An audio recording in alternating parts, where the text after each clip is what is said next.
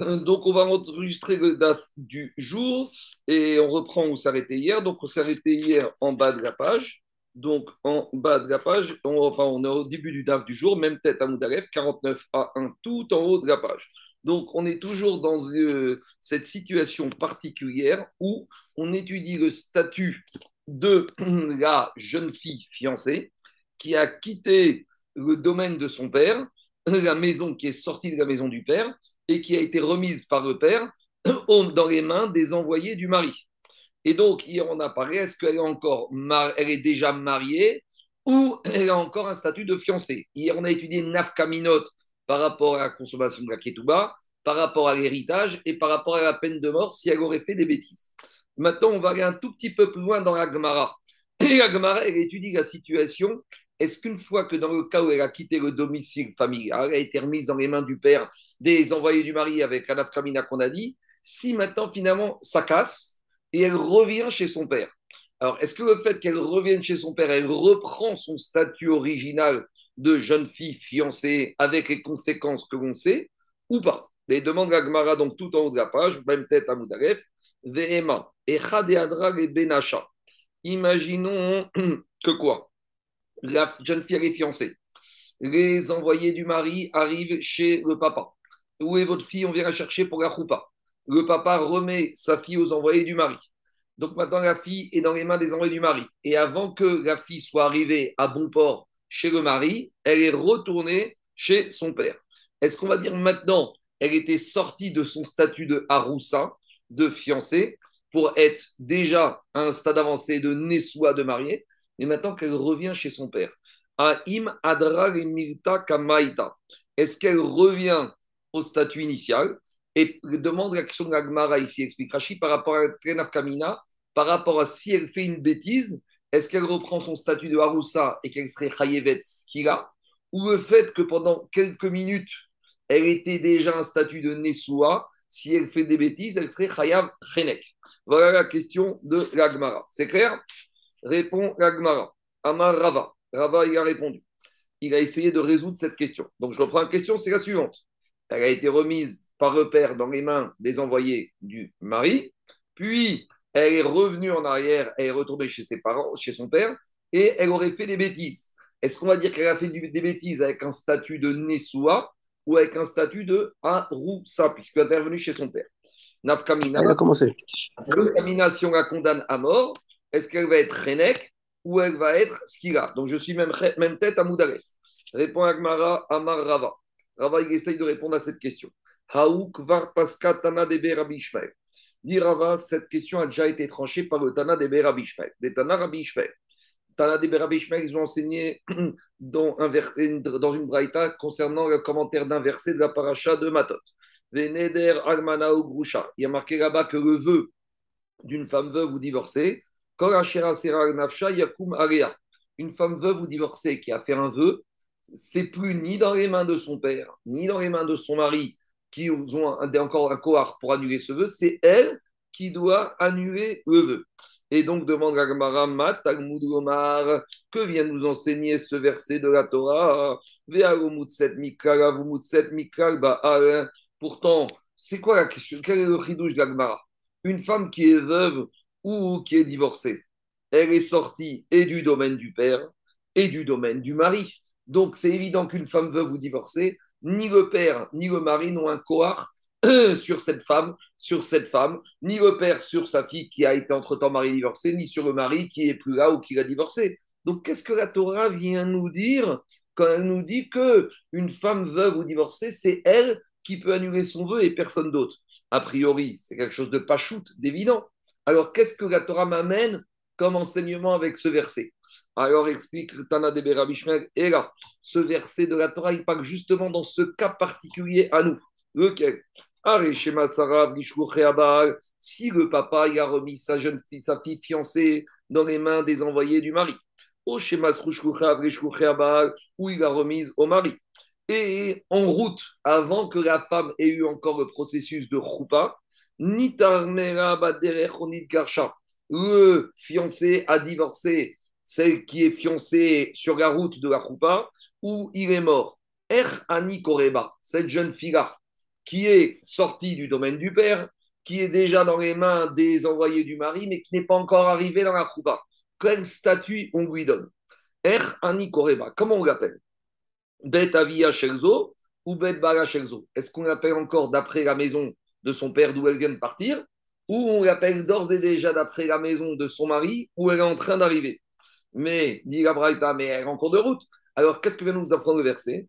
Et ce verset de Nederagmana ou qui te dit qu'une jeune fille, une femme qui est veuve ou divorcée, que maintenant c'est elle qui a le droit pour elle d'annuler son vœu, il parle dans ce cas de figure. pour te dire que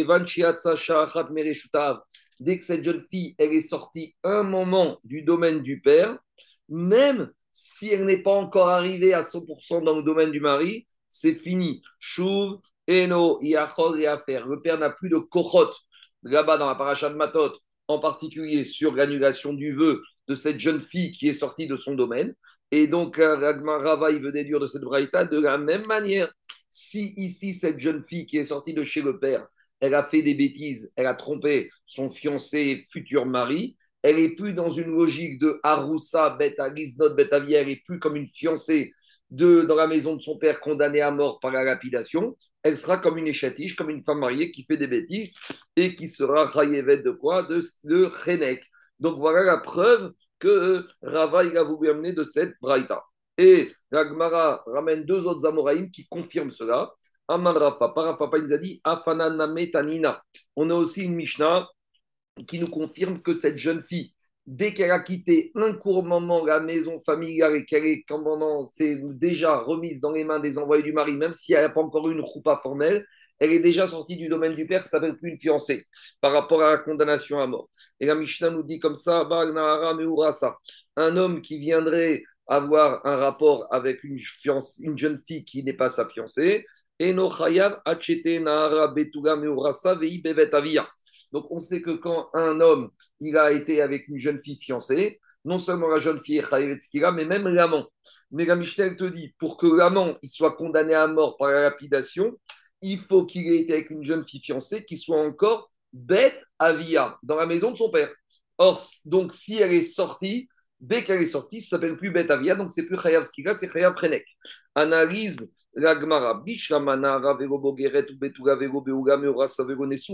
on a compris que ce qu'il a, quand est-ce qu'on parle uniquement si cet amant il a, il a été avec une jeune fille qui est Nahara et pas une grande.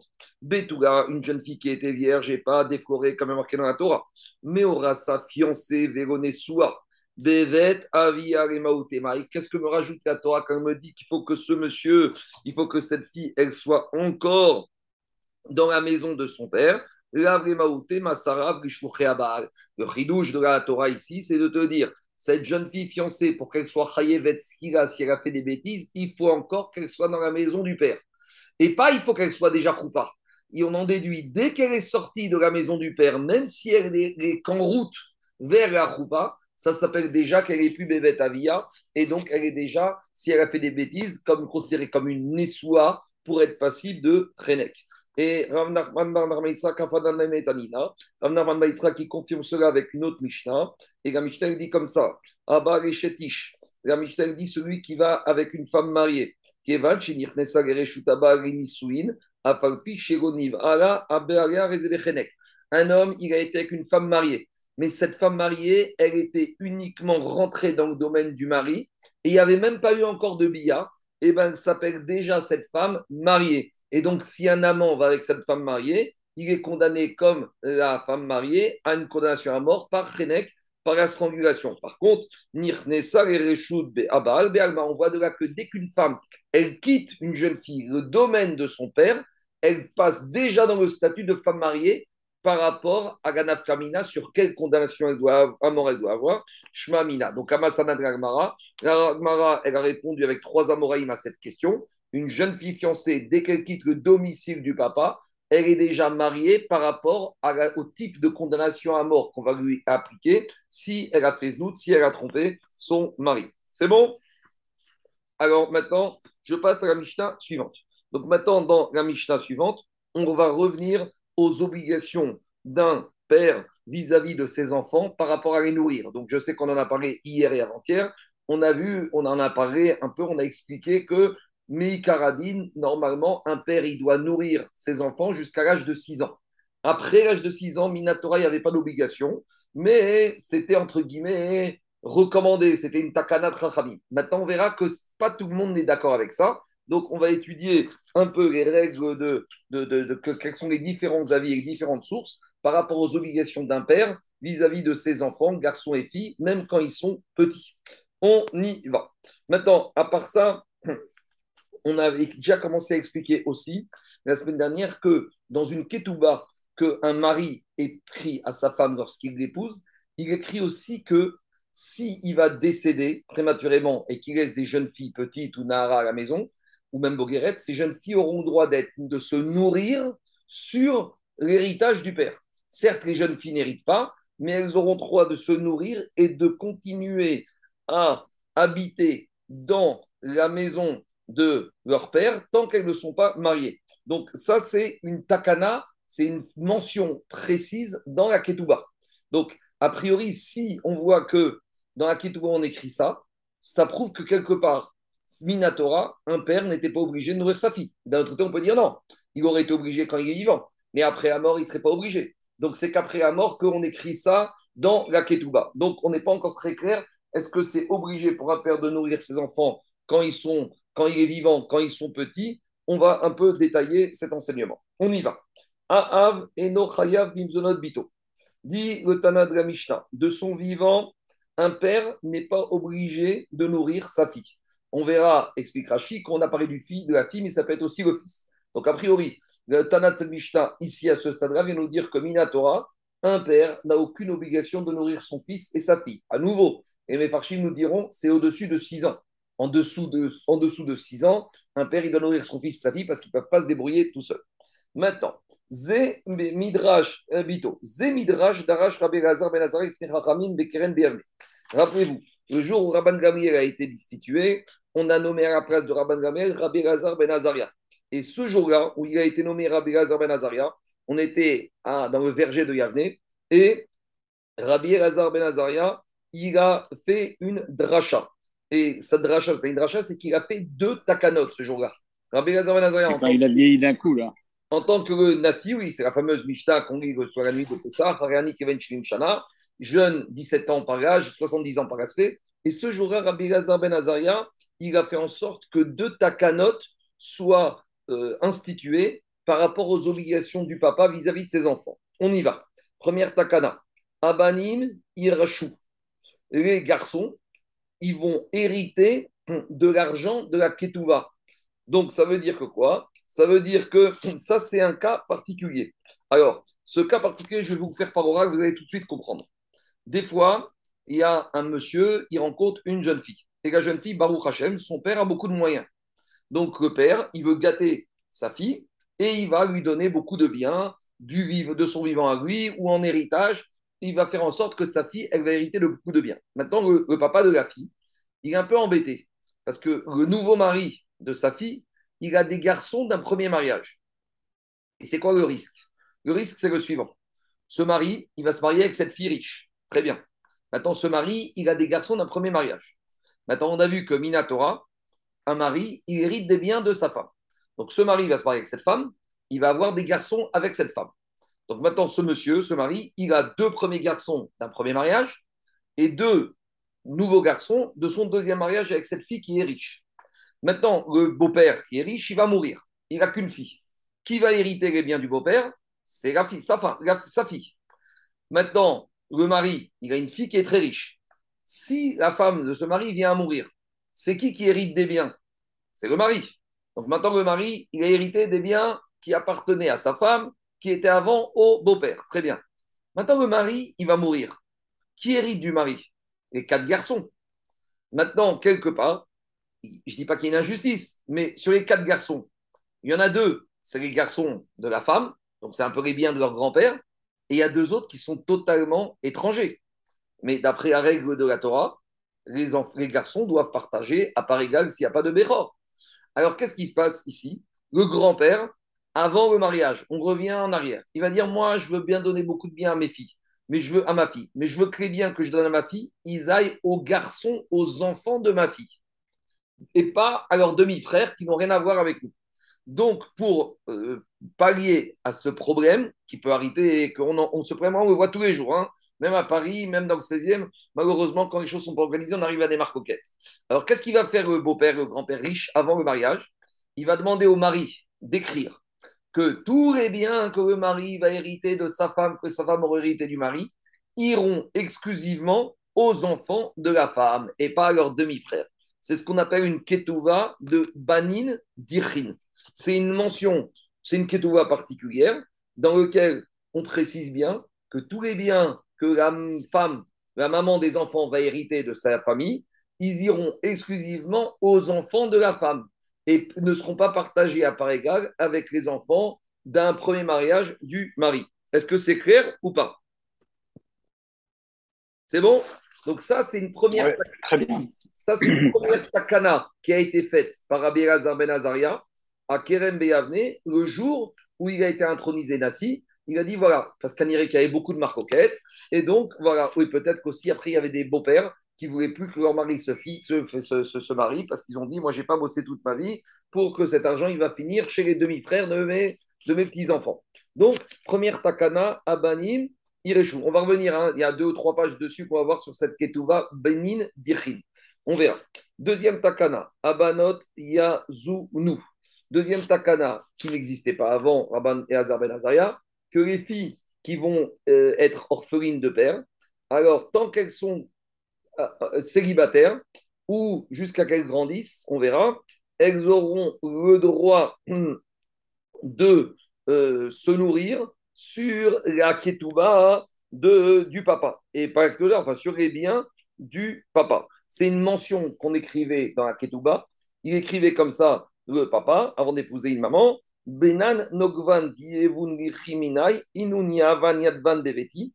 Donc le papa il écrivait que les filles qu'il aura dans ce mariage vont pouvoir rester habitées dans la maison, ou Mitzanan Minirsai, et vont pouvoir profiter des biens du mari pour, de, leur papa pour se nourrir, ad des Tibageroun, deux jusqu'à deux dates limites, soit elles vont devenir Bogueret, ou deuxième possibilité, est-ce que c'est complémentaire, on verra, au ou jusqu'à qu'elle soit prise comme épouse. Donc, à nouveau, c'est une takana qui a été faite par les qui protège quelque part des petites filles orphelines qui n'ont pas de quoi manger et qui sont orphelines, n'ont plus de père pour s'occuper d'elles. Donc, elles pourront rester habitées dans la maison de leur papa. On ne pourra pas les expulser et elles auront droit de toucher de l'argent de l'héritage pour pouvoir continuer à se nourrir jusqu'à que elles vont être épousées. C'est bon cette deuxième takana? Je continue. Dit la Mishnah. De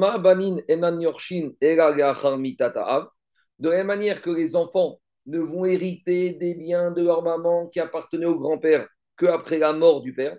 C'est-à-dire que d'abord, le grand-père, il est mort. Les biens sont passés en héritage à la fille. La fille, comme elle est mariée, maintenant ses biens, ils appartiennent aussi au mari. Et quand la femme va mourir et après le mari va mourir, c'est à ce moment-là que les enfants de la femme vont hériter des biens qui appartenaient avant à leur grand-père. Donc, ils ne pourront pas se prévaloir des biens de leur grand-père quand leur père est encore vivant. Parce que quand le père est vivant, il hérite des biens de sa femme. Donc, ça n'est qu'après la mort de leur papa que les enfants de cette femme-là pourront revendiquer les biens qui appartenaient à la famille de la mère. De la même manière, Abanot, de la même manière, si on voit de là que c'est une takana qui a été faite par Rabbi Azar ben que les filles se nourrissent après la mort du père des biens du père, ça veut dire que les filles n'ont un droit de se nourrir, d'être nourri par le père, que quand? Qu'après la mort du père. Ça veut dire que du vivant du père, a priori, le père n'a pas d'obligation de nourrir ses filles. Af abanot en mitat avien. Donc on voit de là que quand est-ce que les filles peuvent dire au Beddin, on a besoin d'argent de notre père pour être nourri, que quand leur père n'est plus là. Mais sous-entendu, quand le père est vivant, elles ne peuvent pas aller au Beddin et dire notre père ne nous donne pas à manger. Parce que le père, il peut dire j'ai aucune obligation de nourrir mes filles, du moins quand elles sont après 6 ans, elles n'ont qu'à aller travailler. Donc, on voit de là que quoi? Que Meï Karadine, euh, un père n'a pas l'obligation de nourrir ses enfants quand ils ont déjà l'âge de 6 ans. Par contre, après la mort du père, il y a des takanotes qui ont été faites. C'est clair ou pas, la Mishnah? Si c'est clair, je continue. Demande la Qu'est-ce qu'on a commencé la Mishnah dans, on a dit qu'un père de son vivant n'est pas obligé de nourrir sa fille, ses filles. Donc, si la Mishnah apparaît uniquement des filles, demande la Gemara Bimzonot Bito ou Beno Chayav. Si la Mishnah me dit que le père n'est pas obligé de nourrir ses filles de son vivant, si le Tana de la Mishnah a précisé d'Afka les filles, est-ce que je peux en tirer une conclusion que par contre les garçons, le père a l'obligation de les nourrir? Et de même manière, de la, Mishnah, est-ce qu'on peut déduire? Bitoname ou Deleka Alors peut-être aussi on peut déduire que de la Mishnah, le père n'a pas d'obligation formelle de nourrir ses filles, mais peut-être qu'il y a quand même une mitzvah. Donc voilà, on sort deux déductions de la Mishnah. Première déduction, l'absence d'obligation de nourrir du père, c'est uniquement sur ses fils, sous-entendu que le père aurait un riou de nourrir ses garçons, première déduction. Deuxième déduction, même sur les fils, ce n'est pas une formalité obligatoire, mais on va dire au père, si tu veux faire une mitzvah, à te faire une mitzvah à ton actif, bientôt c'est Rosh Hashanah, il faut des mitzvahs à ton compteur, et eh ben tu dois nourrir tes filles. A priori, c'est ça les deux déductions de la Mishnah. Donc une fois qu'on a ces deux déductions, on va chercher à voir qui est l'auteur de notre Mishnah. Parce que sur ces chiouvines d'un père pour ses enfants, il y a beaucoup de Tanaïm qui ont parlé. Donc, d'où dit Gagmara Mané Matnitin. Notre Mishnah, ici, elle va comme qui? Sachant qu'on a fait ces deux déductions, Gagmara, elle procède toujours par élimination. Elle nous dit ces deux déductions de la Mishnah nous obligent à penser que notre Mishnah ne va ni Rabbi Meir, ni comme Rabbi Meir, Rabbi Rabbi ben Ni comme Rabbi Uda, ni comme Rabbi ben Maintenant, qu'est-ce qu'ils ont dit sur ces obligations Rabbi Meir, Rabbi Uda, Rabbi ben Maintenant, on va voir tout de suite. Détania. On a enseigné dans une braïta qu'il y a trois positions différentes de ces Tanaïm sur les Riouvim d'un père à l'égard de ses enfants. Premier enseignement. Mitzvah gazun et. Premier enseignement, c'est Rabbi Meir. Rabbi Meir, dit qu'un père, il a une mitzvah, une obligation, de nourrir ses filles. À nouveau, hein, quand elles sont grandes, plus de 6 ans. Les Kalva Chomer, la banim. Et si déjà un père il a la mitzvah de nourrir ses filles, dit Rabbi Meir, Kalva Chomer, qu'il a une mitzvah de nourrir ses garçons, pourquoi?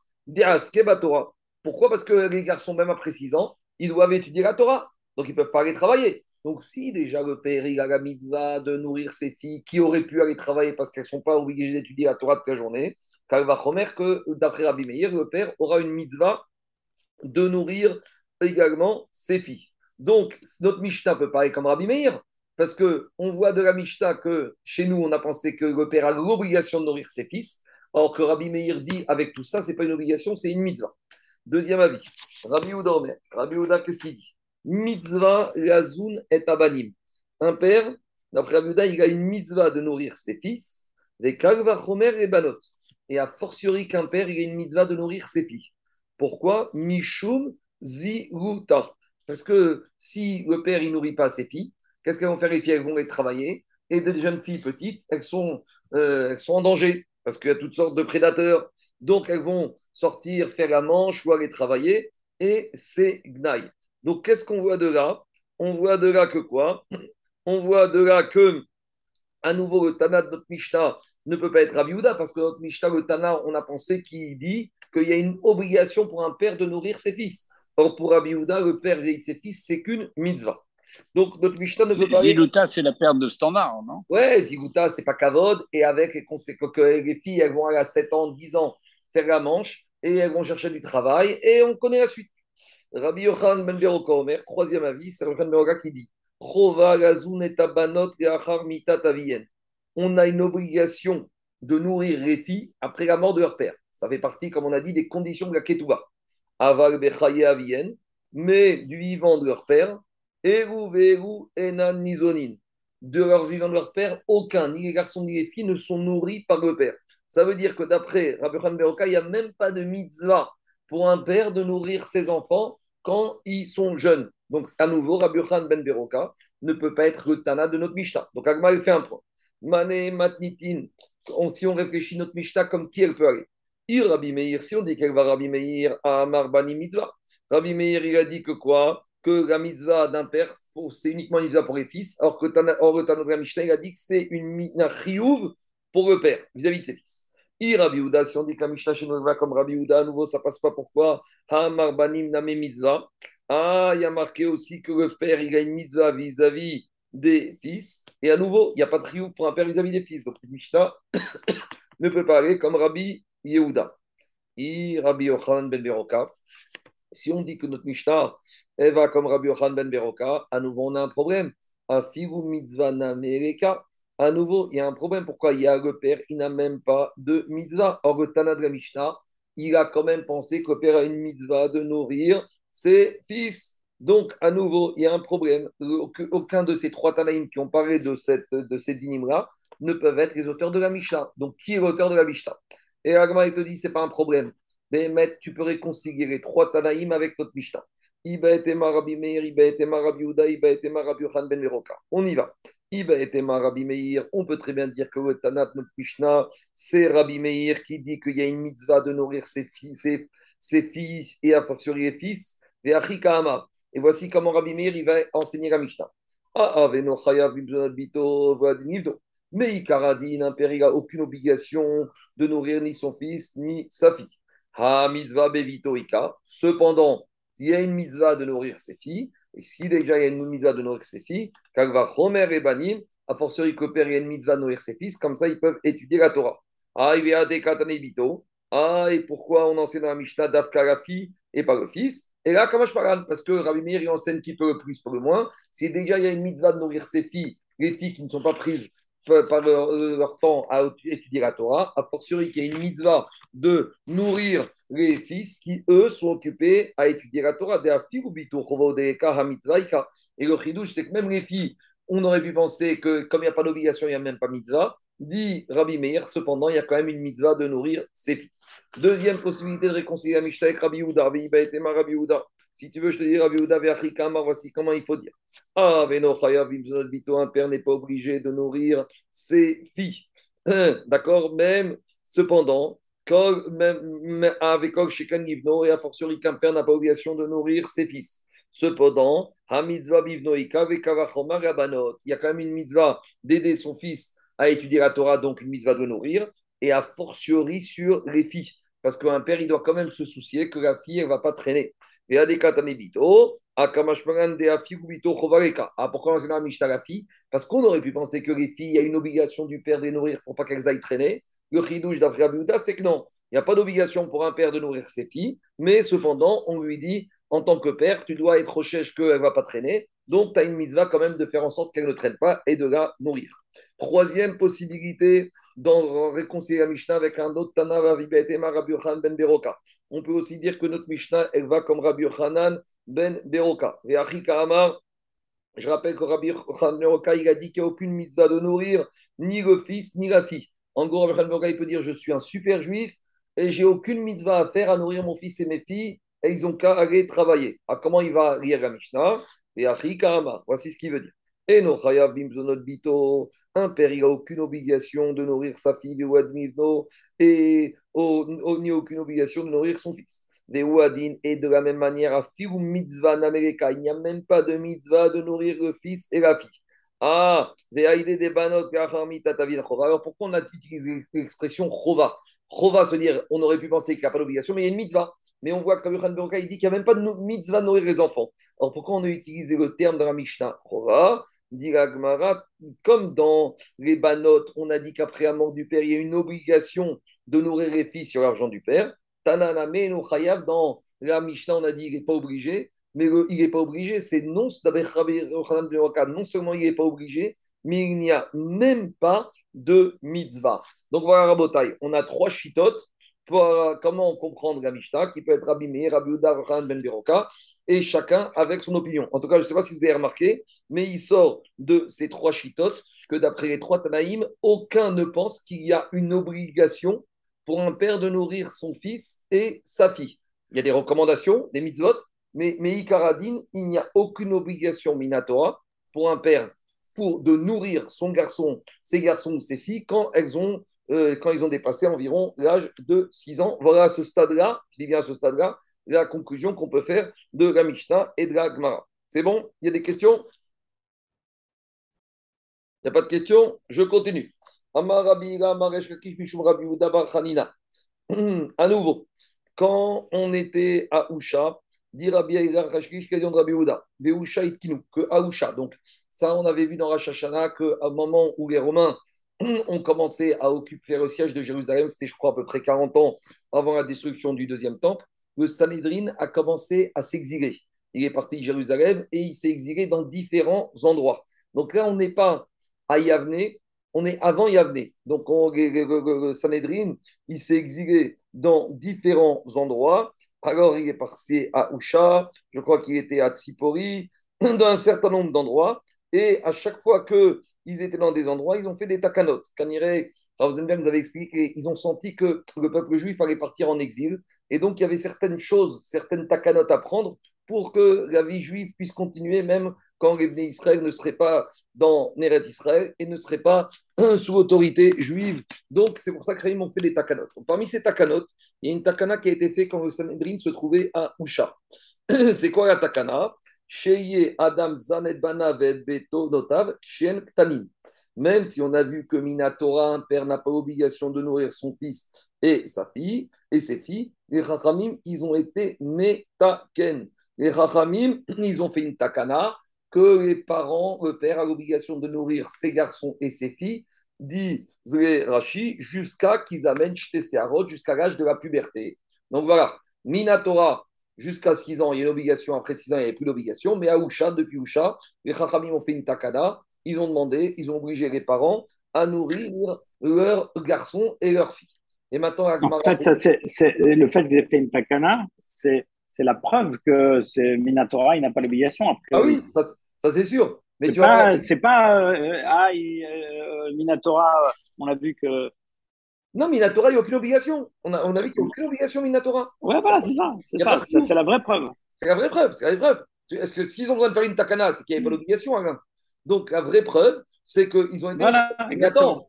Et regarde la question de Gagmar. Avec tout ça, demande Gagmar, Ibayareu, Ilchata Kevate, ou Ilchata Kevate. Cet enseignement vient de Rabbi Yehuda Bachanina. Et Gagmar pose la question est-ce que la va comme lui? À savoir que maintenant, il y a une obligation midera banane pour un père de nourrir. Ça veut dire quoi? Si un, fils il vient en Beddin, qui a dit, le fils qui a 10 ans, il dit Mon père ne veut pas me nourrir, est-ce que le Beddin il peut prendre le père et le frapper? Ou lui prendre de l'argent pour Est-ce qu'on tranche la comme ça ou pas? Et ça veut dire que tu vois bien que même cette takana, on se pose la question est-ce qu'elle a, force de loi? Elle a un caractère obligatoire et contraint, oui ou non? Et l'agma, il va t'amener des preuves qu'avec tout ça, c'est plus une recommandation qu'une obligation. Parce que dit Agmara, avec Nafkamina, est-ce qu'un Beddin peut exproprier les biens du père pour nourrir les enfants si le père ne veut pas les nourrir? Et dit Agmara qu'elle va amener des preuves qu'on pas, on ne retient pas que ça a un caractère contraignant. C'est une recommandation, c'est un conseil, mais on va voir tout de suite que on n'est pas, c'est pas contraint pour le père. La preuve qu'on a, c'est la suivante. Tashma, on a une braïta qui avoue à des Rav quand des personnes qui ne voulaient pas nourrir leurs enfants mineurs, on les a amenés devant le Beddin de Rav Yehuda Gamora.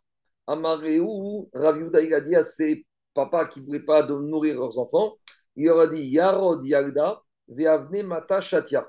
Il a dit Yarod Yarad, c'est un serpent, un animal qui enfante des enfants et après le papa de ces animaux, il s'en va. Et, et sous-entendu, il laisse la charge de la nourriture de ses enfants aux gens de la ville. Donc, de la même manière, il a dit ces papas qui ne veulent pas nourrir leurs enfants, ils ont mis au, monde des enfants, et après, à l'instar de la cruauté de ces animaux, ils n'ont pas de pitié pour ces animaux, leurs enfants, ils ne veulent pas les nourrir. Ça veut dire que quoi? C'est-à-dire que Raviuda, il a, entre guillemets, maudit, il a critiqué ses papas, mais il n'a pas dit qu'on avait le droit d'obliger ses papas à les nourrir. Il a dit, allez parler à ses papas, faites-leur du moussard, qui fasse tchouva, mais on voit que Ravida n'a pas adopté un caractère contraignant, obligeant et en saisissant les biens de ses papas pour nourrir leurs enfants. Donc, en on a une première preuve qu'on n'a pas adopté la takana de Usha comme étant une obligation et avec un caractère contraignant. De la même manière qu'il avoue à tout. Et Kamedera Frisda, quand on avait le même problème avec des papas qui ne voulaient pas nourrir leurs enfants et qu'on les amenait au Beddin chez Rafrizda. Amareou, il a dit Rafrizda, aux gens du Beddin, aux gens de la ville, Kafoure Asita Betsibura. Donc, en gros, euh, c'est une expression pour dire renverser euh, un pilon sur la place publique, dans la place du marché, et dites à voix En gros, c'est une pression sociale. On va dénoncer en public que ces papas ne veulent pas nourrir leurs enfants. Et qu'est-ce qu'il va dire le délégué du Bedin Urva Veaou Gavra. Même le corbeau il veut de ses enfants, il s'occupe d'eux, et ce papa ne veut pas de ses enfants. Donc, on va lui faire une honte, Boucha Barabim, en disant Regardez, même les corbeaux, qui est un animal noir, comme on en voit dans la, dans la Teva, il n'a pas de Midat Arachamim, il a Alors, ses parents qui ont des enfants qui ne veulent pas les nourrir, ils sont cruels, encore plus cruels que les corbeaux. Donc, c'est une preuve de la quoi, à nouveau, qu'on peut mettre la pression pour des parents pour qu'ils nourrissent leurs enfants, mais a priori, on ne peut pas les obliger, on ne peut pas saisir leur bien. Donc, à nouveau, c'est une preuve que la takana de Usha, elle est là, mais elle n'est pas, la racha ne va pas comme la Usha, qu'on ne peut pas exproprier les biens d'un papa qui ne veut pas nourrir ses enfants pour les nourrir. Demande la Gmara, Deurva, Bene, est-ce qu'un corbeau, il veut vraiment, il veut vraiment, il aime ses enfants, il veut nourrir ses enfants, réactive. Qu'est-ce qu'on dit dans les Télim, dans les de David? Noten, non, dans les Alléluia, qu'est-ce qu'on dit tous les jours? Noten live malachma, livne orev, asher ikraou. Donc de ce pasouk, le chat de pasouk, c'est quoi? Noten il donne à manger à tous les animaux. Et livne orev, et Akadosh il donne même aux enfants du, des corbeaux. Pourquoi on a besoin de dire qu'il donne aux enfants des corbeaux? Parce que les enfants des corbeaux, ils n'ont pas la nourriture de leurs parents. Donc on voit de, a priori, demande on voit de là que quoi? Que si c'était un chesed d'Akadosh Baruchou, alors qu'est-ce qui s'est passé? Les parents corbeaux n'auraient pas fait cas de leurs enfants. Donc, comment Rafrizda il, il peut dire que ces parents qui ne veulent pas nourrir leurs enfants sont pires que les corbeaux? Ils sont comme les corbeaux. Dit Gagmara Kashia. Gagmara répond qu'il n'y a pas de contradiction entre l'enseignement de Rafrizda et le, le de David Améler. Pourquoi? Ah, Rivare, Ah, Beukame. Quand on parle dans le télim de David Améler, on parle de petits corbeaux qui sont encore blancs. Et alors, comme ils sont blancs ils ne sont pas noirs comme leurs parents, les enfants, les parents n'aiment pas trop, donc ils ne leur donnent pas à manger. Donc là, c'est Akash qui s'occupe d'eux. Et par contre, quand il a dit que même les corbeaux, ils donnent à manger à leurs enfants, ah, Béoukame, c'est quand les corbeaux ils vont grandir ou ils vont naître, ils vont devenir noirs. Donc là, les parents corbeaux, ils aiment leurs enfants parce qu'ils reconnaissent comme eux. C'est comme, je dis n'importe quoi, hein. imaginez des parents euh, français, blancs, qui ont mis au monde un petit Africain. Bon, alors, euh, jusqu'à qu'ils viennent un peu, qu'ils se blanchissent, ce système euh, chanteur d'Amérique, alors ils vont pas tellement l'aimer. Mais après, s'ils rejoignent leur couleur, leur mode de vie, alors ils vont lui donner à manger. Donc ça résout cette contradiction. On a compris le verset de David Améler qui venait au rêve Asher Ikraou. En tout cas, à nouveau, de ce deuxième cas de Rav, de ce deuxième cas de qui? De ce deuxième cas de Rav on voit que le Bedin ne peut pas contraindre et forcer le père à nourrir ses enfants malgré la takana de Usha. On peut mettre une pression morale, on peut faire des Dvar on peut faire du Moussa, mais on ne peut pas obliger. Continue Agmara avec un troisième exemple. Marco, oui. Euh, aujourd'hui, le Betin, il donne euh, une pension, euh, c'est-à-dire il accorde la pension pour justement, s'il y a un divorce ou quoi, pour, pour nourrir les enfants, pour que la femme puisse nourrir les enfants. Il pas, attends, il faut pas tout Il y, a, il y, a, beaucoup de choses. Il y, a, il y, a, la pension, on va dire, française des tribunaux civils. Il y a la Ketouba. Non, non, le Betin, je parle. Le Bedin, il donne, il donne. Mais maintenant, si le père ne veut pas exécuter cette obligation, de toute façon, ce n'est pas possible jour si le Bedin n'a pas de possibilité d'exproprier. Mais a priori, je ne dis pas qu'elle reste comme ça. Mais ici, on voit de là qu'avec tout ce qu'on vient de dire, le Bedin ne peut pas exproprier les biens d'un père qui ne voudrait pas nourrir. A priori, il faut de là pour l'instant qu'il n'y a pas cette takala de Usha, elle n'a pas revêti un caractère obligatoire et contraignant. Pour l'instant, c'est ce qu'on voit. On va, on va, on va affiner, mais pour l'instant, c'est ce qu'on voit. Qu'après le Beddin, ils disent il faut que le père y donne. Oui, d'accord, si le père ne donne pas maintenant, est-ce qu'on peut le mettre en idouille? Est-ce qu'on peut. Jusqu'à où ça va, le caractère Est-ce qu'on peut lui saisir? Ses biens A priori, on voit de là que lui mettre la pression, lui faire la boucha, peut-être. Mais prendre ses biens, a priori, on ne peut pas. Or, si c'était contraignant, le Bedin aurait pu prendre l'argent de ce monsieur. Troisième exemple. Kavate quand on amenait devant le Badin de Rava un père qui ne voulait pas nourrir ses enfants. Il a dit Rava, Nicha lar mitazne benair mitzdaka. Il a dit au père, dis-moi, je ne comprends pas. Tu préfères que tes enfants ils se nourrissent de la tzedaka, qu'ils aillent traîner dans la rue et faire les, mendiants, tu ne veux pas les nourrir? Qu'est-ce qu'on voit de là de cette phrase de Rava?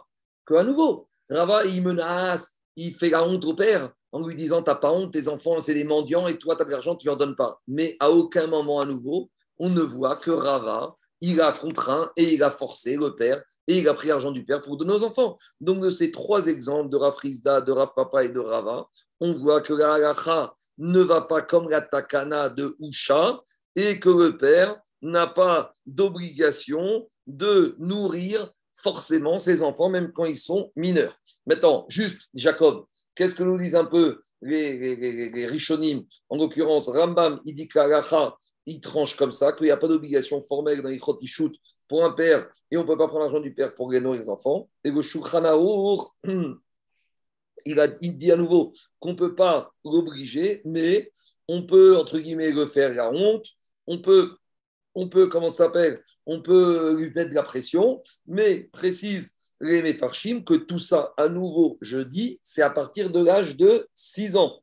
Quand ils ont moins de 6 ans, va die va die, va que moins de 6 ans, on prend, on oblige le père et on va même prendre de son argent et pour nourrir les enfants quand ils sont petits. Donc tout le euh, Inyan, le Nidon de l'Agmara c'est de 6 à 12 ou 13 ans. Mais on viendra dessus. Bah on viendra dessus un peu plus loin d'Afsamer. D'accord? C'est clair ou pas? À nouveau, je redis. Nidon de l'Agmara, c'est de 6 à 12 et 13 ans. Moins de 6 ans. Ah oui, oui. C'est très dur entre 6 et 12 euh, pour un enfant de gagner sa vie. Bon, allez, pas, à nouveau, 12 ans de Gagmara, c'est pas genre, je veux dire, hein, j'étais au restaurant en Israël, on a vu des serveurs de 10 et 11 ans. Hein, ça, en Israël, ils n'ont aucune. C'est comme ça. Tu as les enfants qui travaillent à 10, 11, 12 ans, ils sont serveurs, ils sont livreurs, ils font tout. Hein. Je continue. Amid. Quand est-ce que Quand est-ce qu'on ne peut pas forcer le père avec tout ce qu'on vient de dire? C'est quand il n'est pas riche. C'est parce qu'il peut dire moi, euh, déjà, j'ai pas de quoi manger moi, et j'ai juste de quoi manger, tu veux qu'en plus m'obliger Aval Hamid, mais si le père, il est riche, alors Kafinanre al Là, on peut l'obliger à nourrir euh, les enfants qui sont qui pas nourrir. Pourquoi? Explique Rachel Mefarchim, parce qu'un homme riche dans une ville, vous savez qu'à l'époque de la dans les villes, on demandait à chaque habitant de la ville de donner une sorte de contribution, de cotisation, une sorte de taxe pour les caisses de tzedaka. Et le Bedin fixait en fonction des moyens de chacun. Et là-bas, on voit que quoi? Que quand il y a un monsieur riche dans une ville, on peut lui demander et on peut même auto, on peut même lui prendre son argent obligé pour qu'il paye sa cotisation. Et c'est pas par égalitaire. Quelqu'un de riche, il va payer plus qu'un de pauvre.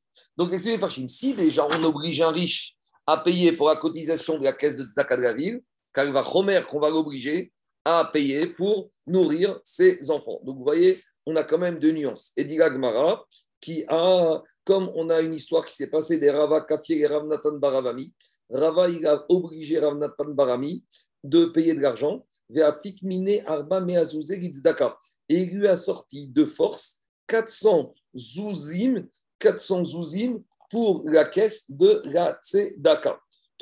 Ici, il dit que quand on dit que c'est pas qu'on force, euh, on va dire, stricto sensu, mais on va vraiment lui mettre une pression et on va l'encourager et on va lui dire que s'il fait ça, alors il va avoir la bracha. Mais d'après Tosfot, on ne peut pas forcer physiquement. D'après Tosfot, c'est uniquement, c'est uniquement une, va dire, une pression par les paroles, une pression psychologique de faire en sorte. Maintenant, je n'ai pas eu le temps de chercher, mais il faut quand même se poser la question. Ici, on parle de Rava qui a obligé Ravnatan Barami. Ravnatan Barami, c'est un Amora. On a l'impression que Ravnatan Barami, il était radin, il ne voulait pas payer sa contribution financière. Maintenant, Chazé Shalom, on parle d'un Amora. Non, dirige. Je crois que c'est le Maharsha ou je ne sais plus qui a dit ça, mais il a dit que pour qu'une une personne soit citée dans la Gemara en tant qu'Amora, ça veut dire qu'un Amora, pour être un Amora, il devait être capable de faire Triatametim. Donc, on ne parle pas de gens comme vous et moi. Donc, comment imaginer que Rav Nathan Bar Ami, il ne voulait pas payer la tzedaka et que c'est Rava qui l'a obligé. Donc, euh, je ne sais pas, je n'ai pas eu le temps de chercher, je vais essayer de chercher tout à l'heure, mais ça demande quand même une explication. Bon, ce qu'on voit de là, c'est qu'on peut forcer à un monsieur qui ne veut pas donner la tzedaka dans la ville, dans la synagogue, on peut l'obliger. Tosfot dit pas avec la force physique, mais avec des paroles et avec des pressions. Mais ce qui est quand même intéressant ici à chercher et à comprendre, c'est pourquoi Rav Nathan Barami, qui est un Amora, ne voulait pas payer à tel point que Rava l'a obligé à payer. Guinéder, je vais essayer de chercher, voir si je peux trouver quelque chose sur ça. Guinéder demain. Je continue encore quelques minutes. Il fait payer l'équivalent de deux Vétoulottes, quoi. Quoi? Il oui, fait payer l'équivalent de deux Vétoulottes. D'accord, mais moi, ce qui m'intéresse, ce n'est pas la somme. C'est pourquoi Rav Nathan Barami, s'il avait de l'argent, pourquoi il ne pas payer à la caisse de Taka? On ne parle pas de n'importe qui, on parle d'un Amora. Donc, euh, c'est un peu étonnant qu'un Amora, il ne veuille pas donner d'abord faire la Taka Rachamim et en plus de l'argent à. En plus, Kanire Kira. Parce qu'on vient de te dire que tout ce qu'on a dit, que quand un monsieur est riche, on l'oblige. Donc, s'il était riche, pourquoi il ne veut pas payer? Bon, mais attachez, on va voir. On va essayer de trouver. Je continue la Gemara, puisqu'on a commencé à parler des takanot qui ont été faites à Usha on va encore nous citer d'autres takanat qui ont été faits au moment où le Sanhedrin se trouvait dans la ville de On y va. Il avait déjà peut-être donné 20%, quoi. Euh, je ne sais pas, peut-être. Euh, ah, c'est par rapport à l'Agmara de demain. On verra. Je ne sais pas. Je n'ai pas cherché, je ne veux pas dire de bêtises. Continue l'Agmara. Amaraviga Amaresh Kakish Beusha Itkinu. À Usha, on a enseigné. À Kotev, un monsieur qui écrit il est caniré, qui est plus tout jeune, il sent que bientôt il va partir de ce monde, et il écrit dans un contrat Je donne d'ores et déjà, de maintenant, les banav, tous mes biens à mes garçons. Donc, normalement, Minadine, dès qu'il a écrit ce contrat de donation à effet immédiat, il n'est plus propriétaire de ses biens. Donc, normalement, ça y est, ses biens appartiennent à qui? À ses enfants. Et donc, maintenant, ce monsieur, s'il manque de chance, finalement, il devait mourir, mais il a guéri, il va vivre encore longtemps, ben, il n'est plus propriétaire de ses biens. Il peut, ses fils peuvent lui dire ben, écoute, maintenant, euh, sors de chez toi, va travailler, et maintenant, ça nous appartient. À Usha, ils ont dit non. Ils ont été metaken ou veishto, nizonin mehem. Donc, à Usha, ils ont institué que même si un monsieur, avant de mourir, ou quelque temps avant, il aurait écrit un contrat dans lequel il donne d'ores et déjà depuis le moment d'écriture tous ces biens. Avec tout ça, les règles vont un peu le système, on va dire, de l'usufruit. Vous savez, en France, il y a un peu le système de donation. La, la conservation de l'usufruit. Voilà, en gros, des parents L'inaliénabilité. Voilà, en gros, non, on peut tout donner, mais il y a un système en France. L'usufruit est. Les parents, Ils donnent, les parents, ils donnent la nue propriété, mais l'usufruit, ça reste aux parents jusqu'à la mort. Donc, ça, c'est une règle euh, de, de, de, de, droit français. Parce que Minatora, dans la Torah, quand un monsieur il donne un bien qui lui appartient, il donne et l'usufruit et le capital dès qu'il fait ce don. Donc ici, Minatora, c'est vrai que comme ça, quand monsieur a écrit la totalité de ses biens à ses enfants, mais Ikaradine, tous les biens appartenaient à qui D'ores et déjà aux enfants, et que le père n'avait plus aucun droit sur ces biens-là. Mais à Usha, ils ont institué que non. Même si ils ont, ils ont qui vaut, qui vaut d'AVM quand même. Non, mais attends, attends, deux minutes. Le problème, c'est qui vous d'avait. Ici, on va rationner, on va, raisonner froidement. Personne n'a demandé à ce papa d'écrire ce contrat de donation. Donc maintenant, on peut dire, ce monsieur, il est saint d'esprit, il a voulu donner d'ores et déjà maintenant tous ses biens à ses enfants, bah, ça y est, il n'a plus rien. Personne ne lui a demandé de faire ça. Malgré tout, à Oucha, ils ont été métaken, que même si un père, il a dit, je suis saint d'esprit, je veux donner tous mes biens d'ores et déjà à mes, maintenant à mes enfants, avec tout ça, à Oucha, ils ont institué que le père garde l'usufruit de ses biens et plus que lui le père. Dit, dit Raviga ou Veishto, Nizonin, mais non seulement le père, mais même la maman pourront continuer tant qu'ils seront vivants à se nourrir et à se vêtir et à vivre grâce à cet argent. Ça, a priori, c'est la takana qui a été fait à Usha. Demande la Gmaramatif Karav Zira Veitema Ravi par rapport à cette takana de Usha rapportée par Eshkakish, Rabbi Zera ou Rabbi ils ont objecté. Ils ont dit, mais quel intérêt de cette takana de Usha? Gdora Miso Amrou. Les Rachamim, ils ont déjà dit plus que ça. Les Rachamim, ils ont déjà été métaken, une, quelque chose, un plus fort que celui-là, qu'on n'avait pas besoin de celui-là, celui-là, il était inutile. C'est lequel? Donc, je vais vous faire par oral. C'est dans le cas où un homme, il est mort et il a laissé une femme, une veuve et une fille. Donc, maintenant, c'est qui qui hérite des biens de ce monsieur? C'est sa fille. On a dit qu'un père, il meurt. S'il a des garçons, c'est les garçons qui héritent pas les filles, mais s'il a que des filles, c'est les filles qui héritent. Donc, maintenant, il y a monsieur qui est mort. Il a laissé une veuve, la veuve Ketouba, et la fille de ce monsieur, elle va hériter. Très bien, d'accord. Donc maintenant, on a une fille qui est héritée, qui est riche. Maintenant, la fille, elle s'est mariée à un monsieur. Donc maintenant, le mari, Mais Ikaradin, il est considéré quoi? Il est considéré comme étant un acquéreur par rapport au bien qu'il va avoir grâce à son mariage. Ça veut dire quoi que c'est un acquéreur? C'est que normalement, ici, on a un problème. C'est que la veuve, elle doit toucher ça, ketouba. Et normalement, une veuve, elle ne peut pas aller voir les biens qui ont été achetés par des personnes à son mari, si c'est des biens mobiliers, et elle ne peut pas se payer, elle ne peut pas se faire payer à ketouba sur ces biens Pourquoi? Parce qu'elle a dit que la ketouba d'une femme, la nourriture, pas la ketouba, la, je ne parle pas la ketouba, je, recommence. La ketouba, oui, mais ici on parle de quoi? Ici on parle que, on a expliqué que la femme, tant qu'elle est veuve et qu'elle ne se remarie pas, elle peut encore manger, se nourrir grâce au bien du mari dans une certaine mesure, c'est une sorte de takana. Maintenant, cette pension alimentaire après la mort du mari, elle ne peut pas être saisie sur des biens qui auraient été vendus par le mari. Il n'y a pas de chiboud des biens du mari. Il y a un chiboud, il y a un asservissement des biens du mari pour le paiement de la ketouba, mais pas pour la pension alimentaire de la veuve. Donc maintenant, qu'est-ce qui se passe? La fille a hérité du père. Elle se marie avec un monsieur. Mais Icaradine, maintenant, se marie. C'est comme s'il avait acheté les biens de son beau-père, puisqu'il le reçoit. Maintenant, il a un statut d'acheteur. Donc la veuve, qui a besoin pour sa pension alimentaire de prendre de l'argent de l'héritage, elle ne peut pas, mais Icaradine, aller voir son gendre et lui dire Mais j'ai ma pension alimentaire qui est payée sur ses biens. Parce que je ne peux dire Moi, je suis comme un acheteur vis-à-vis de ses biens. Et bien, malgré tout, qu'est-ce qu'ils ont fait les Chachamim? Almenato, Nizonet, Minechasa. Les Chachamim, ils ont été métaken, que la veuve, elle pourra se payer sa pension, prendre sa pension alimentaire, même des biens du, qui maintenant qui appartiennent au gendre. Pourquoi? Parce que c'est une takana, ce qu'on appelle tikkun aogam. C'est pour que ça se passe bien. Donc, qu'est-ce qui se passe? Si déjà on voit que quoi?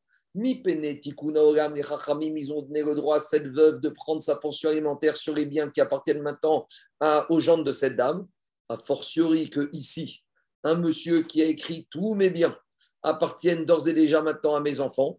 A fortiori que tant que ce monsieur et, cette, son épouse sont vivants, qui pourront se saisir des biens de, qui, ont été donnés aux garçons, mais par rapport aux usufruits, qui sera encore, euh, ils pourront en tirer profit, parce que les enfants, c'est pas comme des acheteurs. Ils sont même encore pas, ils n'ont aucun rapport, c'est pas des acheteurs comme le gendre, comme le mari de cette fille. Donc, Vadaï, que ici, c'était évident.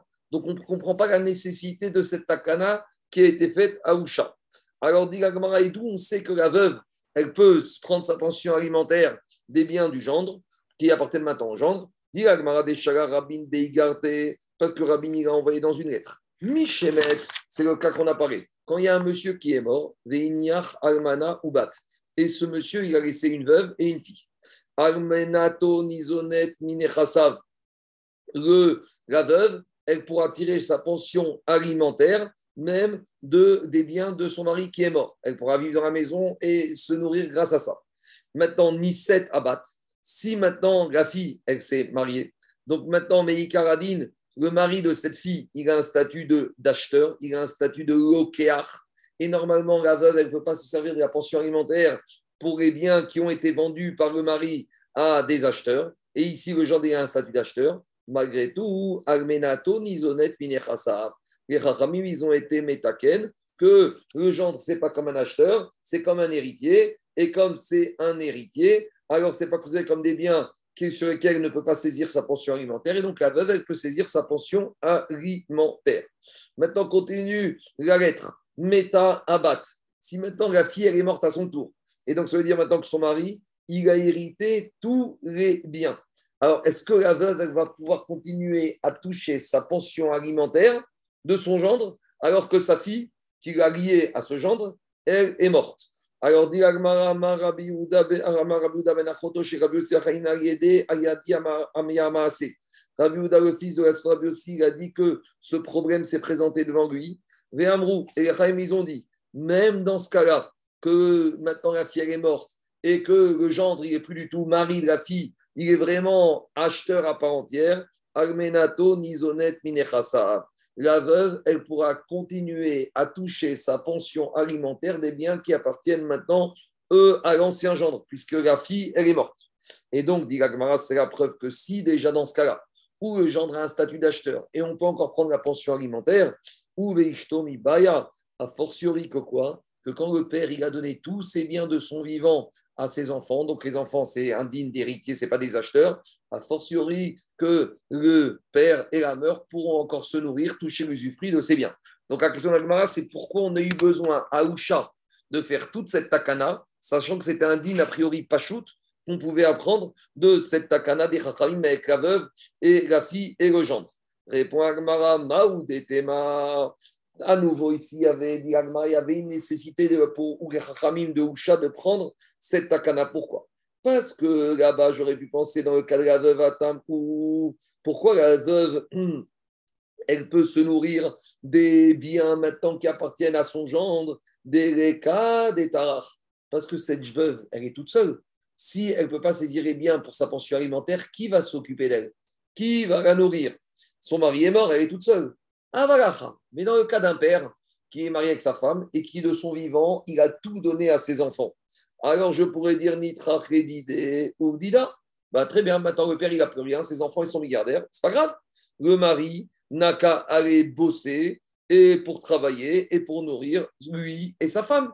Donc j'aurais dit, bah, le père, il a donné tous ses biens en pleine conscience, et bien maintenant il n'y a pas de quoi manger, ni sa femme, mais il a qu'à aller bosser. Et donc j'aurais dit que, certes, dans le cas de la veuve, on a donné un coach à la veuve de saisir sa pension alimentaire du gendre, mais ici ça n'a rien à voir, parce que la veuve, il n'y a personne pour s'occuper de lui donner à manger, mais ici ce père-là, eh ben, avec sa femme, ils ont qu'à se retrousser les manches et aller travailler. C'est vrai, ils ont des enfants milliardaires, mais maintenant, ils ne sont plus rien.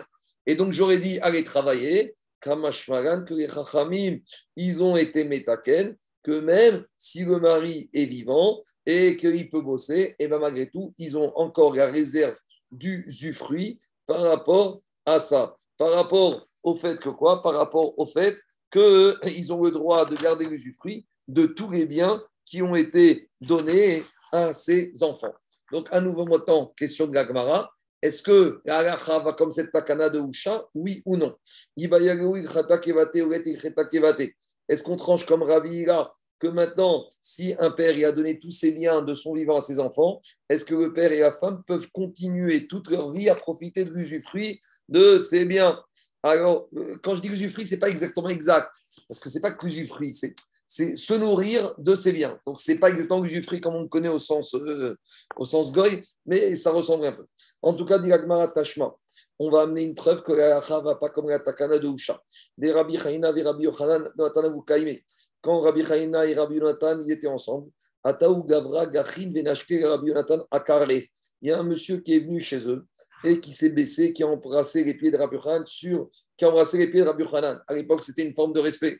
Rabbi Daïd Pinto, il m'a dit qu'au Maroc, il y avait des gens qui embrassaient les pieds des Tamid Chachamim de Rabbi Chaim Pinto. Amari Rabbi Chanina, Rabbi Chanina a dit Rabbi Yonatan, Maïha, c'est quoi ce inyan d'embrassement, d'embrassade? Amari il lui a dit, il lui a dit, Kotev Nechasav les Il lui a dit, ce monsieur qui m'a embrassé le pied, c'est un monsieur qui a donné tous ses biens de son vivant à ses enfants. Les années. Et j'ai obligé les enfants de ce monsieur à nourrir maintenant leur père. Et donc, il explique, comme j'ai fait cela, comme j'ai obligé les enfants, alors que quoi, a priori, mes Karadine, ils n'étaient pas obligés de nourrir, donc ce papa, maintenant, il m'est reconnaissant, et c'est pour ça qu'il m'embrasse les pieds, c'est une forme d'affection pour me remercier que j'ai mis la pression pour les enfants de ce monsieur de nourrir leur père. Maintenant, Agmara analyse. Si on dit que quoi Que les enfants, ils n'ont pas obligation de nourrir leur père parce que maintenant tout leur appartient, alors je comprends pourquoi, je comprends pourquoi ici c'était Rabbi, euh, Rabbi Yonatan, il les a obligés, les enfants, à nourrir. Parce que Meikaradine, les enfants, ils pouvaient dire maintenant tout nous appartient, on n'a aucune obligation. Mais si on dit que Alpidine, les enfants, malgré tout, ils doivent continuer à nourrir et à donner, à permettre au père de se nourrir de ses biens pour jusqu'à la fin de sa vie. Alors, qu'est-ce qu'il a fait Rabbi Yonatan? Il n'a fait que d'exercer le. Donc, a priori, et pourquoi le papa, il serait redevable maintenant Rabbi Yonatan? Donc, qu'est-ce qu'on voit de là? On voit de là qu'a priori, la n'est pas tranchée comme Rabbi là, et qu'a priori, un monsieur qui viendrait écrire à partir d'aujourd'hui, tous mes biens appartiennent à mes enfants. Meikar Adin, tous les biens appartiennent aux enfants et que la femme ni le mari ne peuvent pas se nourrir de ces biens. Al-Pidin. Et Ramban, il est sauvé a priori que la maskana de Agmara, elle va comme ça. Après, il y a des marcoquettes par rapport à ça, mais en tout cas, a priori, à ce stade-là, on a l'impression que ce contrat de donation est un contrat définitif, ferme, et que la takana de Usha n'a pas été adoptée par les Chachamim. Voilà, je vais m'arrêter là pour aujourd'hui. Et demain, on continuera avec les takana de Usha, juste commencer la troisième.